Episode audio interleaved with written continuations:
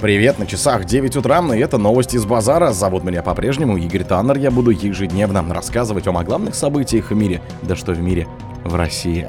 Конгрессмен призвал Байдена рассекретить данные об угрозе нас безопасности. Путин анонсировал изменения в принципах работы системы здравоохранения. МИД выразил протест послу Узбекистана из-за слов ректора о русскоязычных. Франция 24 опроверг выход в эфир сообщений о подготовке покушения на Макрона. Путин поддержал идею ежегодного конкурса научных работ в области медицины.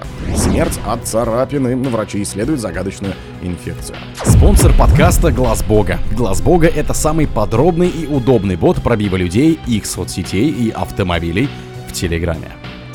Конгрессмен призвал Байдена рассекретить данные об угрозе нацбезопасности.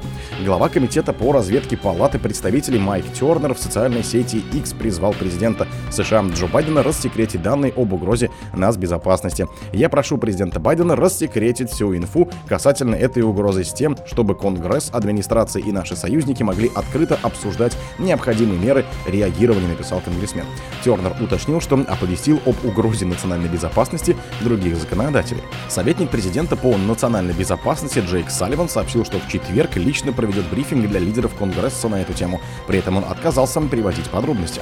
Я жду встречи с ними и, очевидно, там мы определимся, как действовать дальше. С этой трибуны я не могу ничего больше сказать, заявил чиновник. Путин анонсировал изменения в принципах работы системы здравоохранения. В России предстоит серьезно изменить принципы работы системы здравоохранения. В центре внимания должны находиться человек и его здоровье, заявил Владимир Путин на пленарном заседании форума технологий будущего.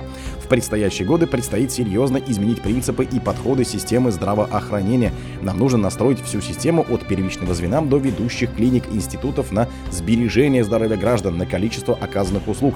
Человек и его здоровье должны находиться в центре всей системы здравоохранения, сказал президент. Глава государства предложил с 1 марта повысить размер выплат медикам. В городах с населением от 50 тысяч до 100 тысяч человек врачи помимо базовой зарплаты будут получать 29 тысяч рублей, а средний медперсонал 13 тысяч.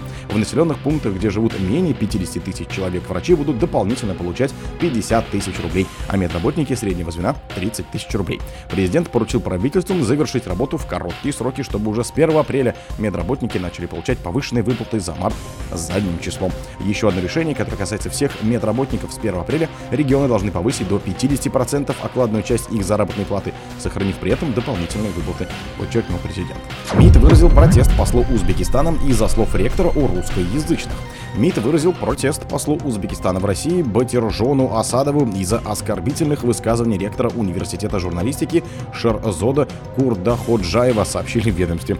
14 февраля в МИД России был вызван чрезвычайный и полномочный посол Республики Узбекистан в Москве Батиржон Асадов, которому был выражен протест в связи с высказыванием члена консультативного совета по развитию гражданского общества при президенте Республики Узбекистан, члена ЦИК Узбекистана, ректора Университета журналистики и массовых коммуникаций Республики Узбекистан Шерзода Курда Ходжаева о жителях страны, не владеющих узбекским языком, которых он охарактеризовал в крайне оскорбительной и абсолютно неприемлемой форме, говорится в релизе. В МИД подчеркнули, что подобные заявления противоречат отношениям углубленного стратегического партнерства и союзничества между Москвой и Ташкентом. Там также выразили уверенность в том, что высказывание ректора не согласно подавляющее большинство жителей Узбекистана. При этом в министерстве отметили, что они отождествляют слова Курда Хаджаева с настроением многонационального народа республики. В Москве также убеждены, что в Узбекистане, как и в России, бережно хранят память о многовековой общей истории и ее ярких страницах. Речь идет прежде всего о совместной борьбе с фашизмом и великой победе над нацистской Германией. Франц 24 опроверг выход в эфир сообщений о подготовке покушения на Макрона. Телеканал Франц 24 опроверг выход в эфир информации о подготовке покушения на президента Франции Эммануэля Макрона во время визита в Киев на этой неделе, сообщили в пресс-службе компании. Мы подтверждаем, что данный отрывок это фейк, он никогда не был показан в эфире. Этот ведущий действительно работает на телеканале, но это стопроцентный продукт, сфабрикованный ИИ, искусственным интеллектом, заявили на телеканале. В среду в социальных сетях появилось видео якобы эфира Франс-24, на котором ведущий рассказал о готовившемся покушении на Макрона в Киеве. По его словам, таким образом украинские власти хотели привлечь внимание международного сообщества к конфликту на Украине и добиться новых поставок оружия в ВСУ. В поддельном ролике также утверждается, что Киев собирался возложить ответственность за покушение на Россию. В пресс-службе телеканала добавили, что намерены показать это видео в эфире в качестве примера манипуляции информацией. Путин поддержал идею ежегодного конкурса научных работ в области медицины.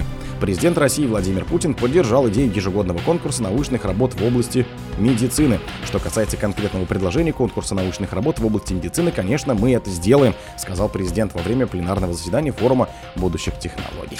Смерть от царапины. Врачи исследуют загадочную инфекцию. Сообщение о первой смерти человека от недавно открытого вируса Аляска Покс, распространяемого мелкими грызунами, вызвало большую тревогу во всем мире. Патоген принадлежит к роду ортопоксивирусов, куда входят натуральная оспа и несколько зоонозных линий, вызывающих вспышки в разных частях света. В середине сентября пожилой житель полуострова Кенай на Аляске, лечившийся от рака, заметил красную сыпь на коже правой подмышки. Как сообщает эпидемиологическая служба Аляски, пациент несколько раз обращался к своему врачу и в скорую по этому поводу. Те прописывали курсы антибиотиков. Биопсии поражений тканей не выявила злокачественных клеток или бактериальной инфекции. Лечение не давало результатов, появились уплотнения, мужчина чувствовал слабость, боль в подмышечной впадине и плече. Рука потеряла подвижность 17 ноября, его положили в стационар, затем перевезли в клинику в Анкоридже, крупнейшем городе штата. Больному становилось все хуже, КТ и МРТ выявили несколько повреждений в теле, характерных для натуральной оспы, смертельного опасного вирусного заболевания, искорененного в 80-е годы.